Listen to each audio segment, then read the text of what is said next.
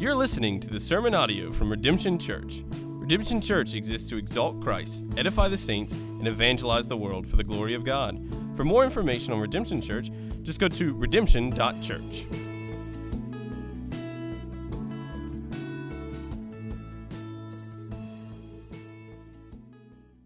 The joy of completing a written book comes from hours of clacking words onto a keyboard, trying to find a way to string them together to make any sort of sense. Suffering precedes joy. And that same principle is established in the pages of Scripture, not just as a physical reality, but as a spiritual one. Israel wandered in the wilderness before they came into the promised land. Jesus went through the sufferings of the cross before the victory of his resurrection.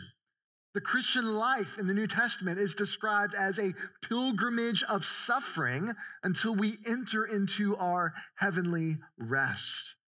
And the same pattern, suffering precedes joy, is the same pattern in David's life as well. David is God's chosen king. But before the Lord brings David into the throne, David enters into a time of suffering. As Saul's murderous intentions become clear, David is forced to flee the house of Saul. And so David is now on the run, a fugitive in Israel. He is a nomad hiding in the wilderness.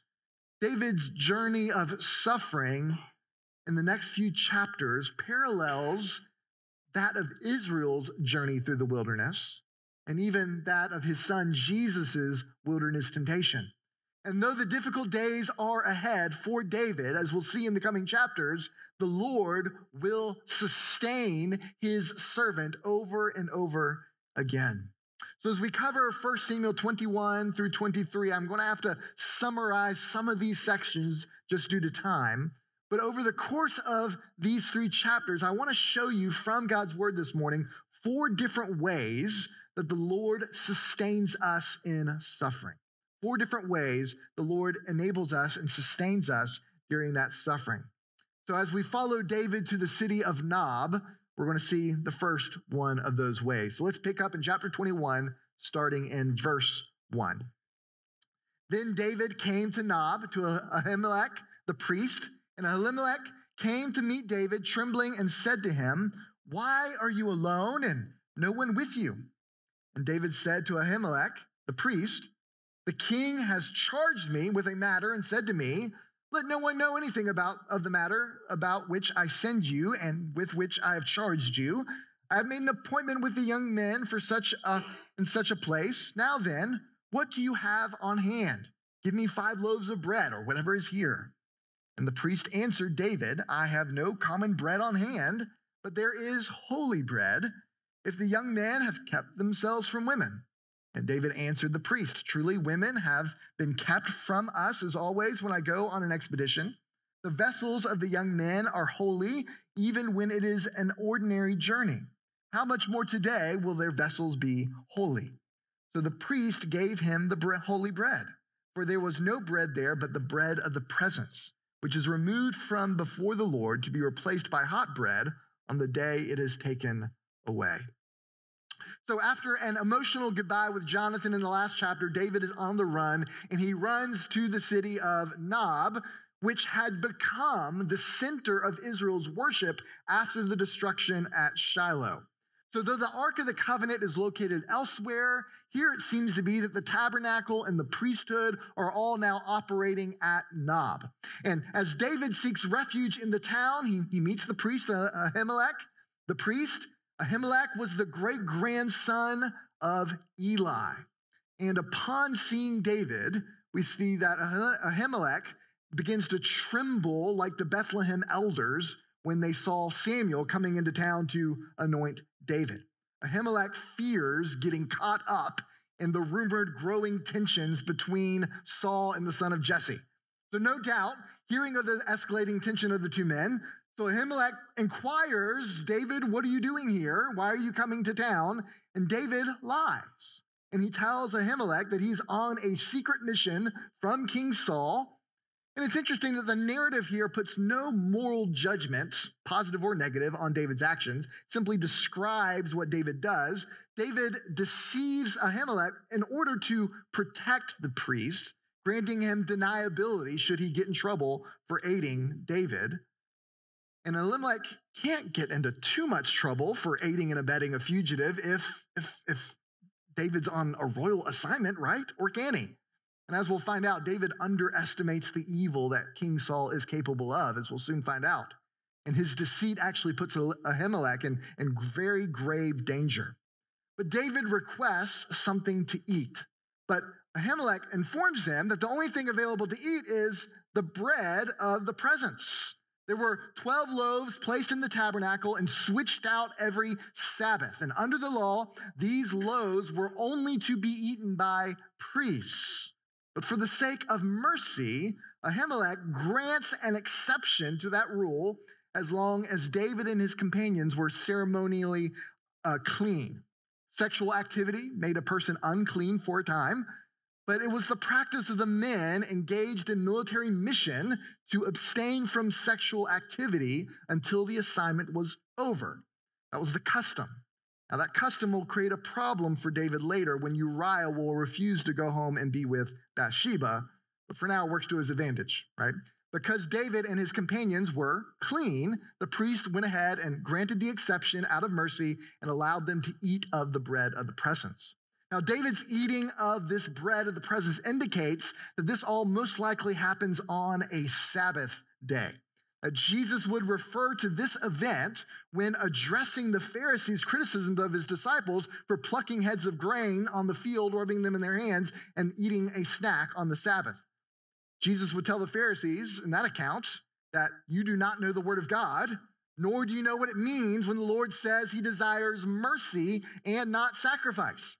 And so, as Jesus confronts the Pharisees with their mishandling of the scripture, he tells them that the new David is here, that he is the greater temple, and that he is indeed Lord of the Sabbath.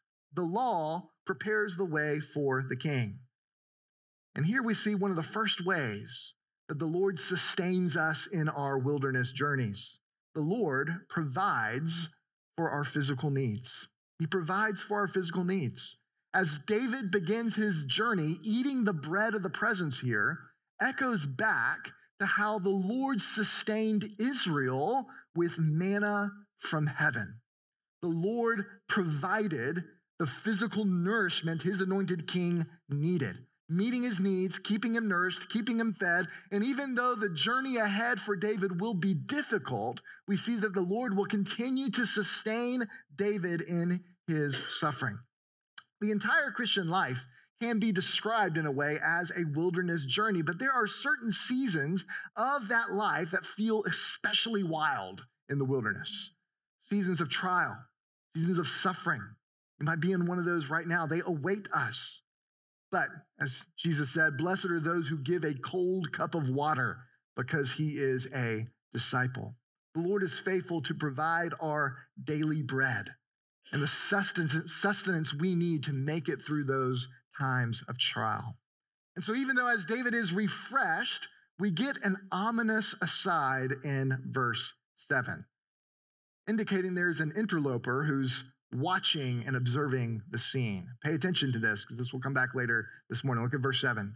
Now, a certain man of the servants of Saul was there that day, detained before the Lord. His name was Doeg the Edomite the chief of Saul's herdsmen. Doeg the Edomite. Remember that name. The Edomites come from the line of Esau, and the Edomites had a history of conflict between God's people over and over again. And it seems like Saul recruited him out of Edom to be his chief herdsman. Now, Doeg is sort of introduced here as an anti David. While David is the shepherd of Israel, Doeg is the shepherd of Edom.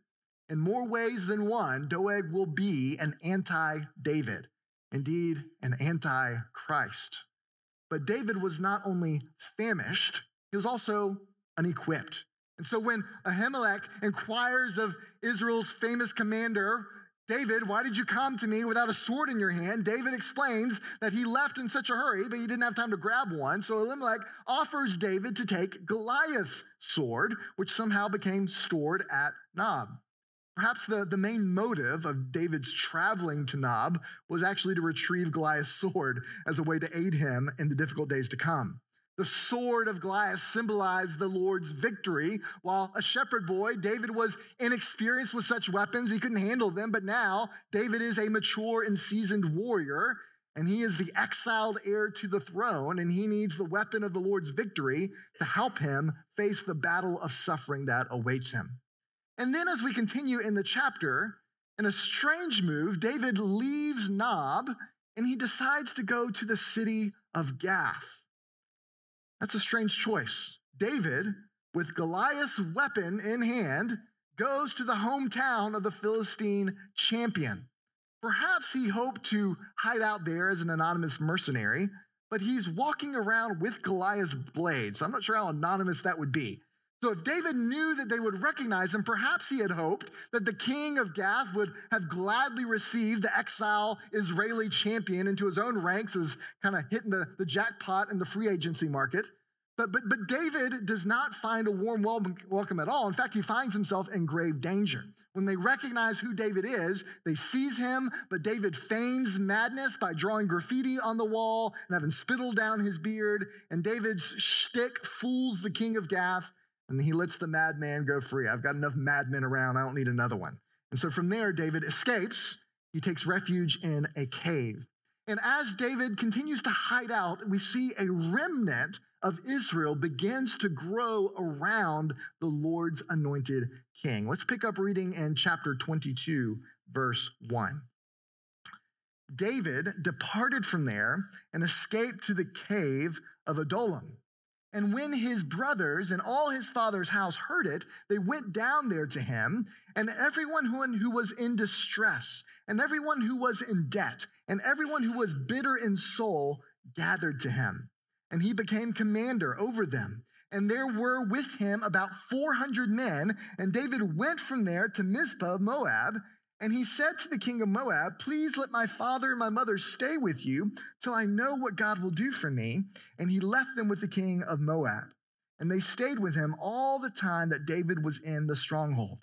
Then the prophet Gad said to David, Do not remain in the stronghold, depart and go into the land of Judah. So David departed and went into the forest of Hereth. So, as rumors of David's hiding spot in the wilderness began to spread, David's family, anxious for their lives, begin to make their way to David. In addition, all the other outcasts of Israel begin to find their way to David. And look at the descriptors here. They, these are the distressed, the debtors, the bitter in soul, most likely against Saul, right? They gathered around David. The leaders of Jesus' day accused Jesus of the company that he kept tax collectors and sinners. But like Jesus, David organizes his ragtag group of followers and he becomes their commander. And he begins to assemble here an impressive fighting force of 400 men. So David goes to Mizpah to make an appeal to the king of Moab to shelter his family for the days to come until David knows what God will do for me. So perhaps the Moabite king was willing to aid David because of David's family connections. If you remember, David had a Moabite in his lineage. His great great grandmother was a Moabite named Ruth, the daughter in law of Naomi. So little did those ladies know at the time, Ruth and Naomi, that Ruth's Moabite lineage would actually provide shelter for her great grandchildren. But it's just like that. The Lord works in mysterious ways. And so they're given shelter. But we also learn important information here about this passage is that the prophet Gad is also with David, bringing the word of the Lord to David's growing forces in the wilderness. We've seen over the course of 1 Samuel that King Saul ignored the voice of the prophet. And so the Lord rejected Saul as king and ceased to give him his word. And as the prophet Samuel left from Saul, so did God take away his word from Saul. But here we see an alternative kingdom being established. Here we see the king God has chosen for himself in the wilderness with a growing kingdom with the voice of the prophet in his ear. The Lord is now guiding and directing the commander of the wilderness militia. The word of God is absent from the ear of Saul, but it is in the ear of David. And unlike Saul, David hears and he heeds the voice of the prophet of God. And here we see a second way that the Lord sustains us in suffering. He sustains us by his word, by his word. The Lord doesn't leave us without instruction. We have the writings of the prophets and the apostles recorded for us in the pages of Scripture. We have in our laps right now the very word of God. And praise be to God that when we go through seasons of suffering and trials, the Lord has not left it to ourselves to figure out how we are to live and what we are to do. No, the Lord sustains us in the dark by giving us the light of His word. It is a lamp to our feet, it is a light to our path. While God's people should always, always regularly and study the scripture, regular meditation on the word becomes paramount in times of trouble. In those trials, we need God's word. When times are hard, we have this tendency to rather quickly shut our Bibles when we're going through them. Perhaps we're so paralyzed by fear and we just feel so stuck that we, we just are negligent and we actually fail to take up the Bible don't feel like it, we're worried, we're anxious, we just don't go to God's word. Or perhaps we're just all too quickly to take matters into our own hands, shutting our Bibles to follow our own instincts, to do what we think is right, to do what we think ought to be done. Whatever the reason, we neglect the Bible in times of trial to our own foolishness because the scriptures are the means that the Lord sustains his saints in suffering. But while David, though, is flourishing in the wilderness with a growing army, with God's prophet in his ear, we switch scenes to the menacing King Saul, who will be sitting under a tamarisk tree with a spear in his hand. You remember, if you've been following along the last few weeks, the spear symbolizes just how Saul has become a king like all the nations choosing for himself Goliath's preferred weapon. Goliath is now ruling in Israel. And so Saul sits with the spear in his hand under a tamarisk tree, a foreshadowing of Saul's future, because Saul's bones will be buried under just such a tree. And as he sits with that spear in his hand, King Saul not only descends into further madness, but begins to spiral into unspeakable evil. Let's begin reading in chapter 22, verse 6.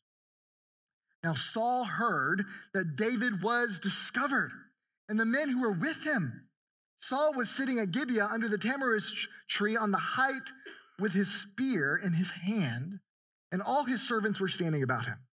And Saul said to his servants who stood about him, Hear now, people of Benjamin, will the son of Jesse give every one of you fields and vineyards? Will he make you all commanders of thousands and commanders of hundreds, that all of you have conspired against me?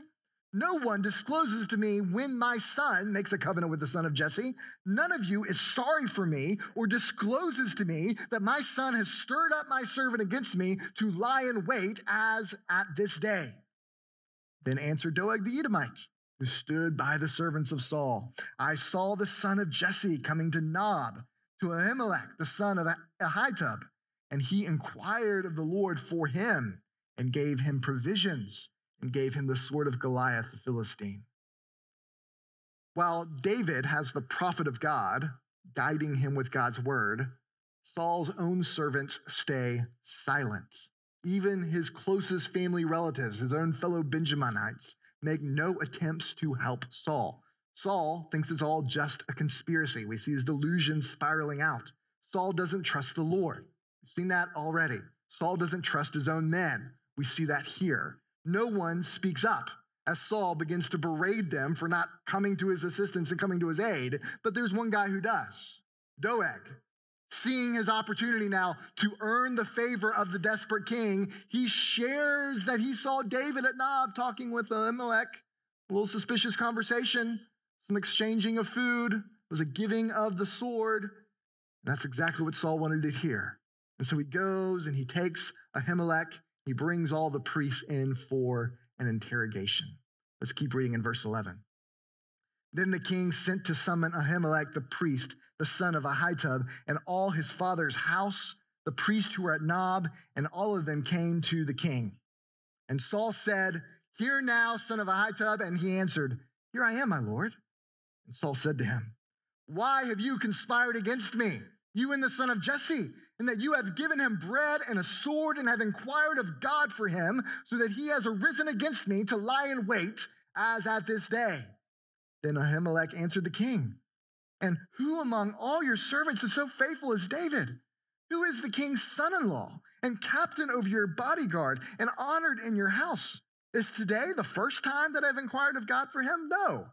Let not the king impute anything to his servant or to all the house of my father, for your servant has known nothing of all this, much or little.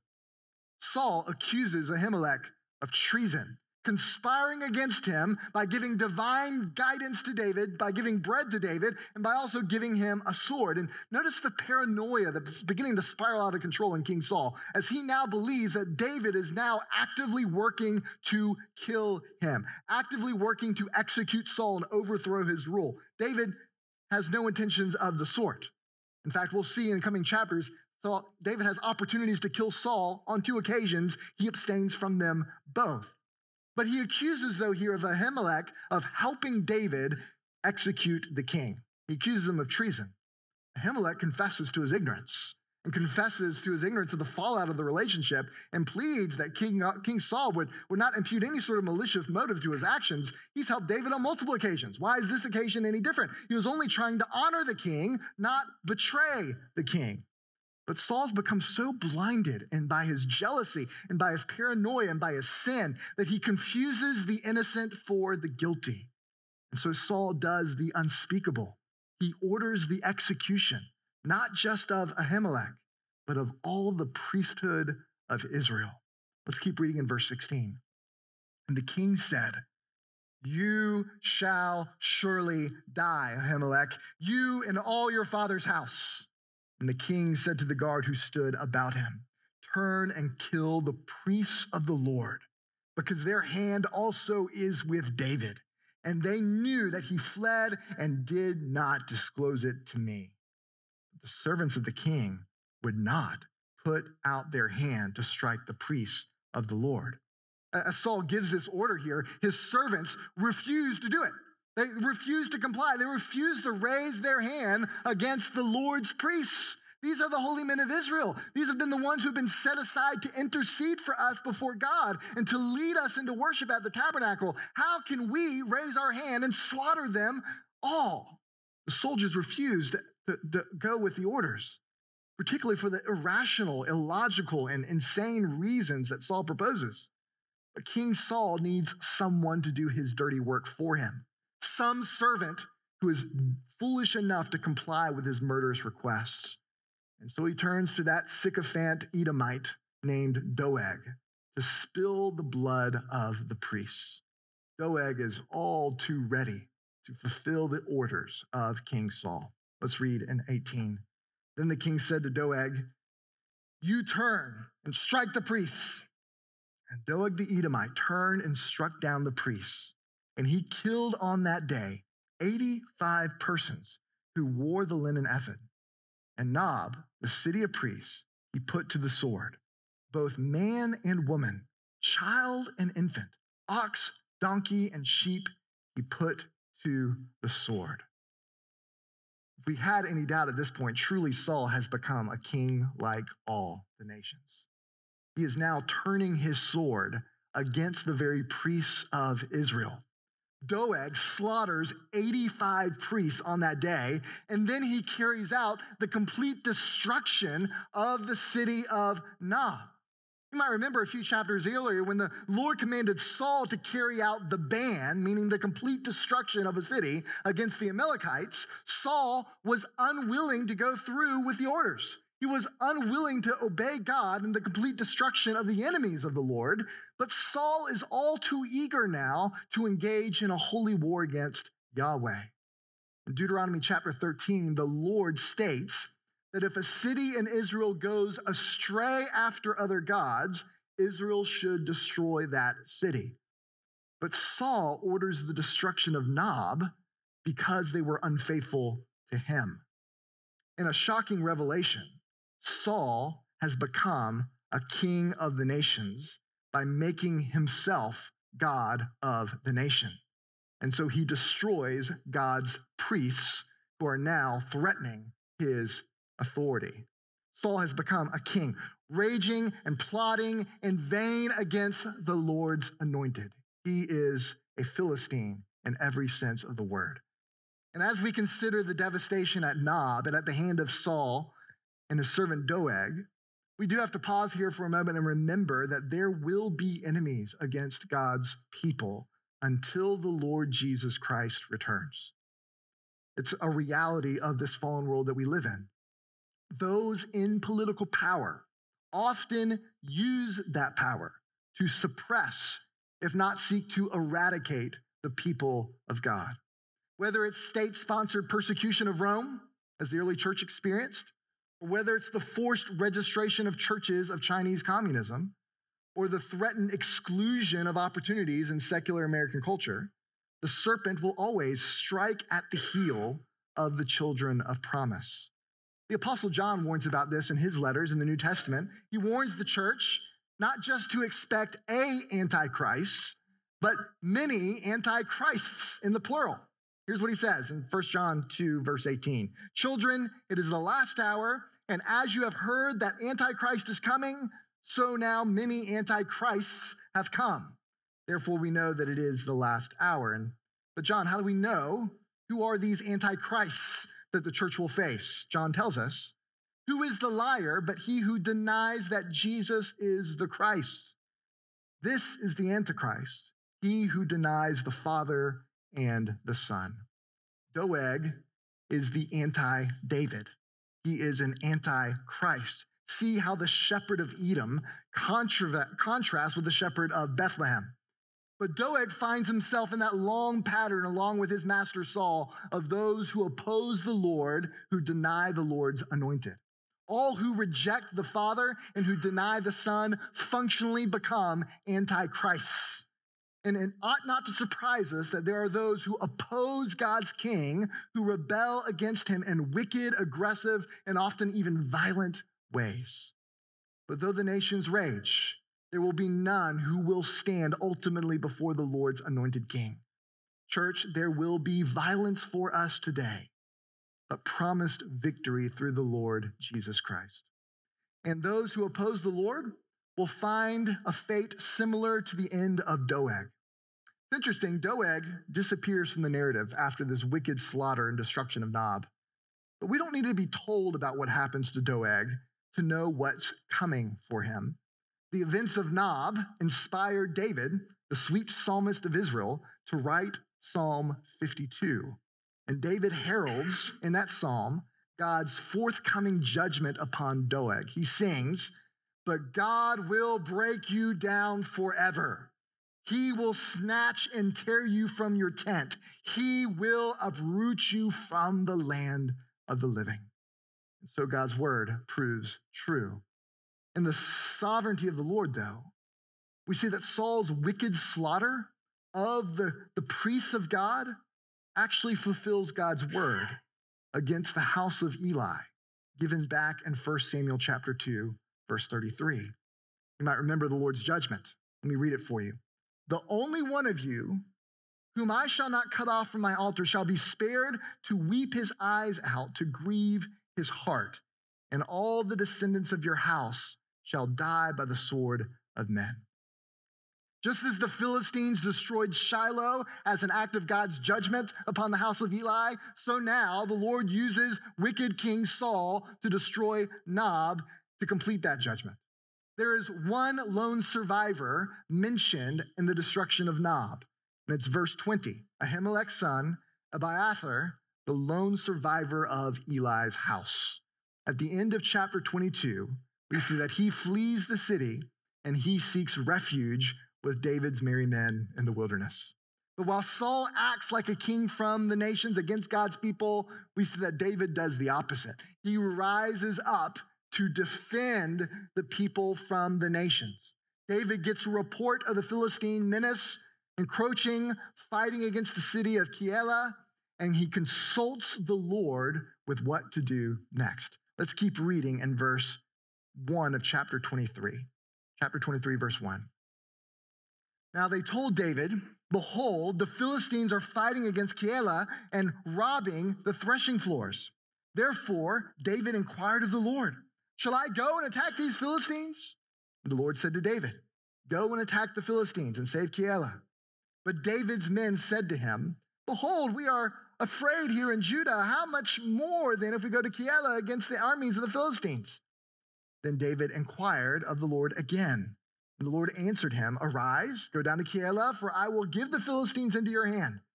And David and his men went to Keilah and fought with the Philistines and brought away their livestock and struck them with a great blow.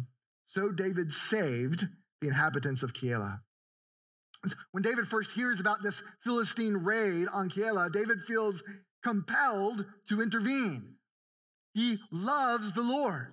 He loves the people of God. And even while he is a fugitive, the shepherd of Israel feels compelled to intervene, to assist, to defend the flock of God being destroyed by Philistine wolves. But David, though, doesn't do what he thinks is best. What does he do? He inquires of the Lord. The Lord gives him the answer Go, attack the city and save it. And David announces to his growing army the marching orders of the commander and the soldiers are fearful.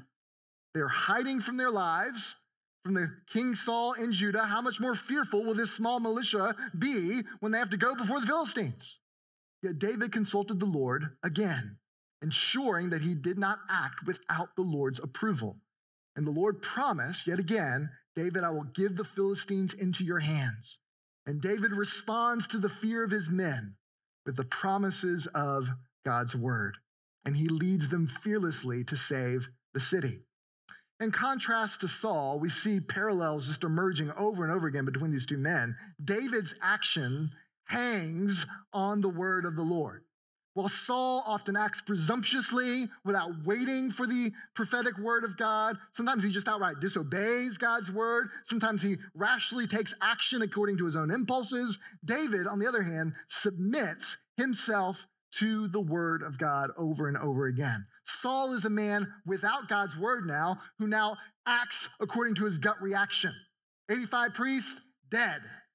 But David restrains his actions by the word of God. Let me ask you in your trials and your tribulations, do you submit your plans and your desires to God's word? It's easy for us to begin to be like Saul, making impulsive decisions, reacting according to what is best in our own eyes. Israel tried to do that in Judges. Go back and read how that ended up. May we strive, like David, to humbly submit ourselves to God's instruction and act with fearless obedience, however it is he may direct our steps.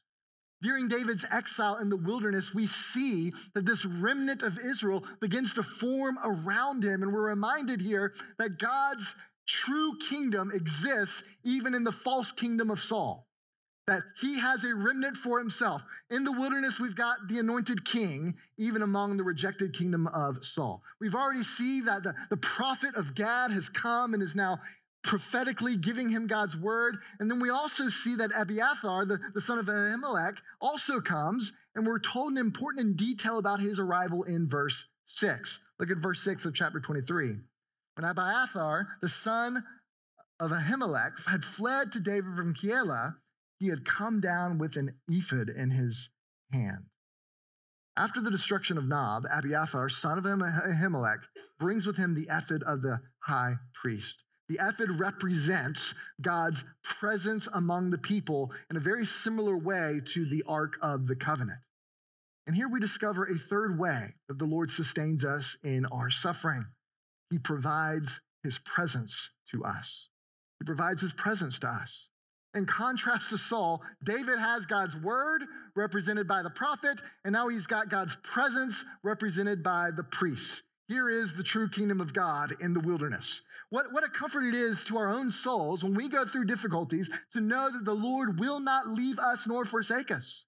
That we have a high priest to make ongoing intercession for us in the Lord Jesus Christ that we all have the attending eye of King Jesus watching over us and advocating for us as our priest before the Father.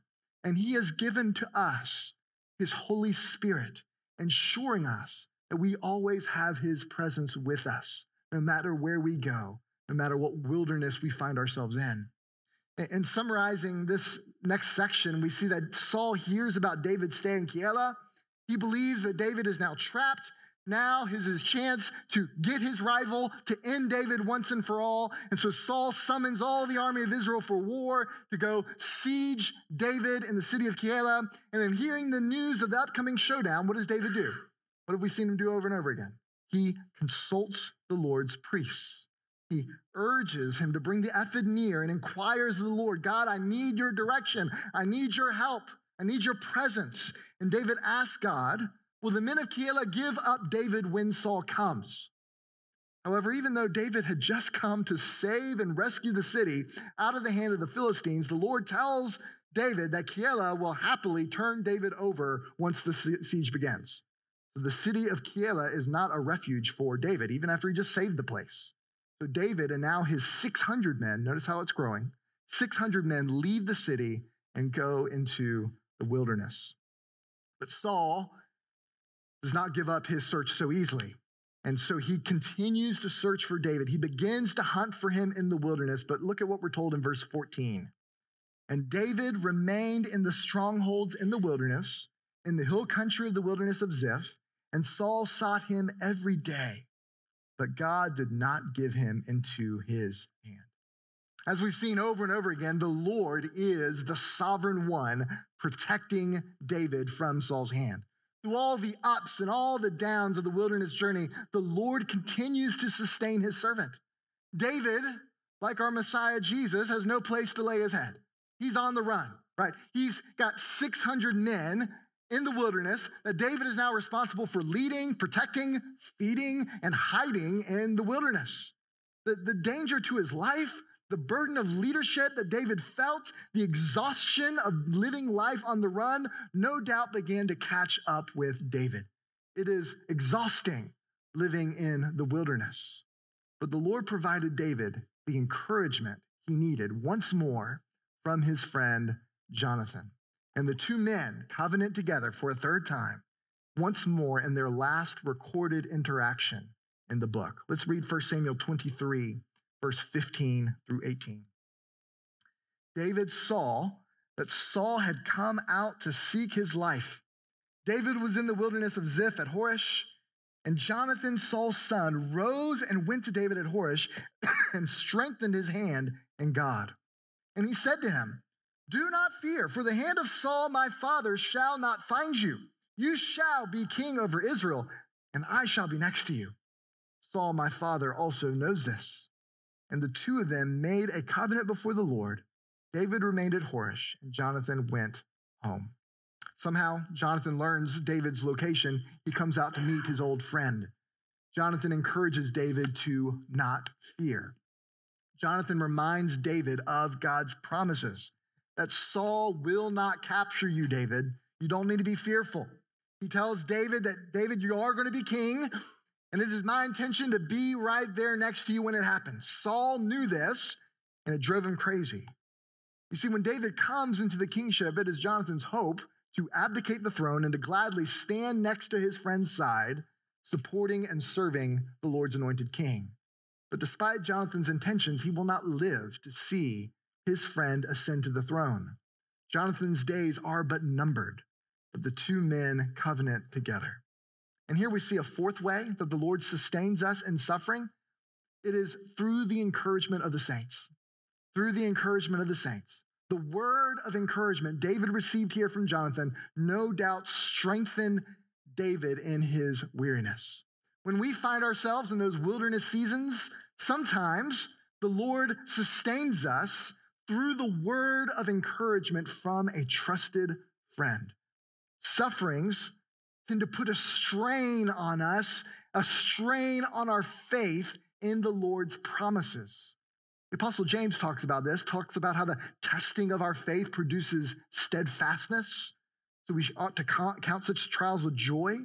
But in the midst of the pressure of the suffering, it is wonderful to have brothers and sisters who can exhort us every day as long as it's called today.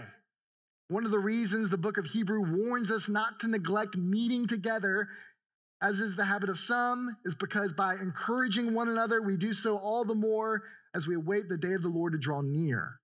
You see, when you find yourself in the wilderness of suffering, we should rejoice and praise the Lord for our Jonathans who come alongside us to encourage us to strengthen our faith in God's promises. And one of the chief ways, the chief means Lord does that in the Christian life is through his people, the church. One of the things is what we're doing right now. It's what I'm trying to do for you, encourage you to trust in the promises of God no matter your suffering and praise the Lord for those in our lives, whoever they may be, whatever friend it might be in your life, who will help you and minister to you in your suffering and who will direct your weary and exhausted gaze off of yourself and your circumstances and put it on the Lord of hosts, the Lord who is able to save, the Lord who sustains us through every trial and tribulation. Praise those who point us not to ourselves, not to our pain, but to the promises of God. That's what Jonathan does here for his friend. Over these last three chapters, we've seen how the Lord sustains in times of suffering. Let me recap them for you just in case you missed them. First, the Lord sustains us by meeting our physical needs. Through the priest, the Lord gave David the bread of the presence for his nourishment. He provided David with Goliath's sword. David is nourished and refreshed and equipped for the difficult days to come. And in the same way, the Lord provides our daily bread amidst the difficulty of our lives, and we must trust in his ability to sustain us and provide for us. Second, the Lord sustains us through the giving of his word. As the company of misfits begin to gather around David in the wilderness, the Lord provided for David a prophet and that prophet Gad directed David's steps as he ministered God's word to him. David isn't aimless in the wilderness. He's not trying to figure it out on his own, but he submits himself to the scriptures. And in the same way, God has provided his word for us in the scriptures. They are a lamp to our feet, a light to our path. In times of difficulty, we need the Bible. And through every season of life, we have to turn our ear to God's word, listen carefully during times of difficulty, it's essential that we attend ourselves to the word of God. It is one of the means the Lord uses to sustain us. Third, the Lord comforts us with his priestly presence. After the destruction of Nob, Abiathar brings with him the ephod of the priest. God's presence is now with David, and so do we, through the high priestly ministry of Jesus, have the presence of God always available to us. The comfort of Christ is always present through the Holy Spirit that He has poured into us. And so, no matter our trials, we can rest assured that the presence of God is with us and help us. Praise God that Jesus has not left us as orphans in our wilderness journey. God sustains us through the promise of His presence. And then, fourth, the Lord comforts by sending encouragers. Jonathan met David in the wilderness to encourage him in a season of exhaustion. And so do we all need the fellowship of the saints to encourage us when we are weak and discouraged. We need brothers and sisters who love us enough to rebuke us and to point our gaze to Christ, to get us out of our pity party and point us to the promises of God's word, admonish us to trust in those promises, and strengthen us in our faith for the days to come. And so as Jonathan leaves, Saul's hunt for David presses forward, and we get towards the end of this chapter, Saul gets dangerously close to finding and killing David. Let's, let's keep reading in verse 24 of chapter 23. Now, David and his men were in the wilderness of Maon, in the Arabah to the south of Jeshimon, and Saul and his men went to seek him. And David was told, So when he, he went down to the rock and lived in the wilderness of Maon. And when Saul heard that, he pursued after David in the wilderness of Maon. Saul went on one side of the mountain, and David and his men on the other side of the mountain. And David was hurrying to get away from Saul. As Saul and his men were closing in on David and his men to capture them, a messenger came to Saul saying, Hurry and come, for the Philistines have made a raid against the land. So Saul returned from pursuing after David and went against the Philistines. Therefore, that place was called the Rock of Escape. And David went up from there and lived in the strongholds of En Gedi. Saul and his company get so dangerously close to discovering David. And at one point, Saul and his men are on one side of the mountain, David and his men are on the other side. David was as good as done for, as the saying goes, but the Lord comes to David's aid. Right before David is discovered, Saul receives a message about a Philistine raid and decides to give up the search and to go deal with the crisis. And so that place was called the Rock of Escape. And don't misunderstand the narrative of 1 Samuel. Don't misunderstand it. David didn't get lucky. The Lord sovereignly protected David through all of David's coming and goings, in and out of every town that we've seen him go in this morning, the Lord is protecting him. The Philistine raid and the messenger that reported it and the timing that message came was all directed by God's providence to protect his servant. David's wilderness journey is far from over. The time of suffering is not yet over. But yet, we have been reminded over and over again this morning that the Lord sovereignly sustains us in our wilderness. Suffering is a prelude to glory, and the Lord is quick to give us the sort of refreshment and comfort that we need along the way. After David's near capture, we're told that he comes into the stronghold of En Gedi.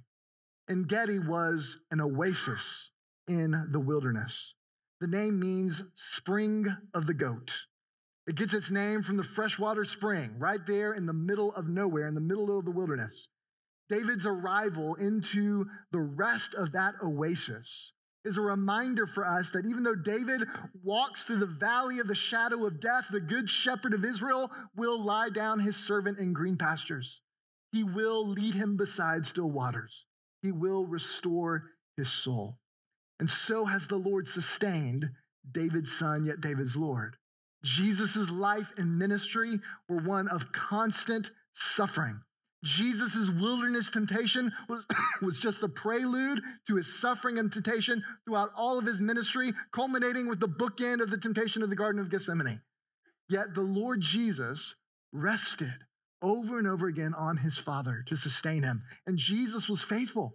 Jesus was obedient even to the point of death. And in his sufferings on the cross, Jesus paid the penalty for our sin. He died the death that we deserve to die. And so that anyone who would repent of their sin and put their faith in Jesus would be forgiven of that sin and be made right, justified before God.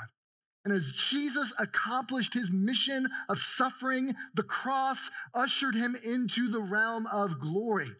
And so the road to suffering led him to resurrected and exalted glory. And as he is given now the name that is above every name. And the path of Jesus, suffering precedes glory, is the path that David foreshadows. It's the path where we are called to follow as well. We are called by Jesus to pick up our cross and follow him. Suffering precedes glory. And throughout the, the suffering that is the Christian life, the Lord Jesus himself will sustain us on that long, difficult wilderness pilgrimage of faith. The weary David receives refreshment from the waters of En Gedi as a sign of the glorious rest to come. And so too does the Lord Jesus refresh us and certainly promise to bring all of his weary saints into their everlasting rest. Jesus invites all the heavy laden unto himself, and he will give them rest. Jesus invites us all to the oasis. He is the oasis for God's people, and out of his heart flows springs of living water. And that water that he gives will become a spring of water welling up to eternal life in our hearts. Whatever your weariness today, let me urge you to go to that well of living water. Come to Jesus and be strengthened for the days ahead. He will uphold you.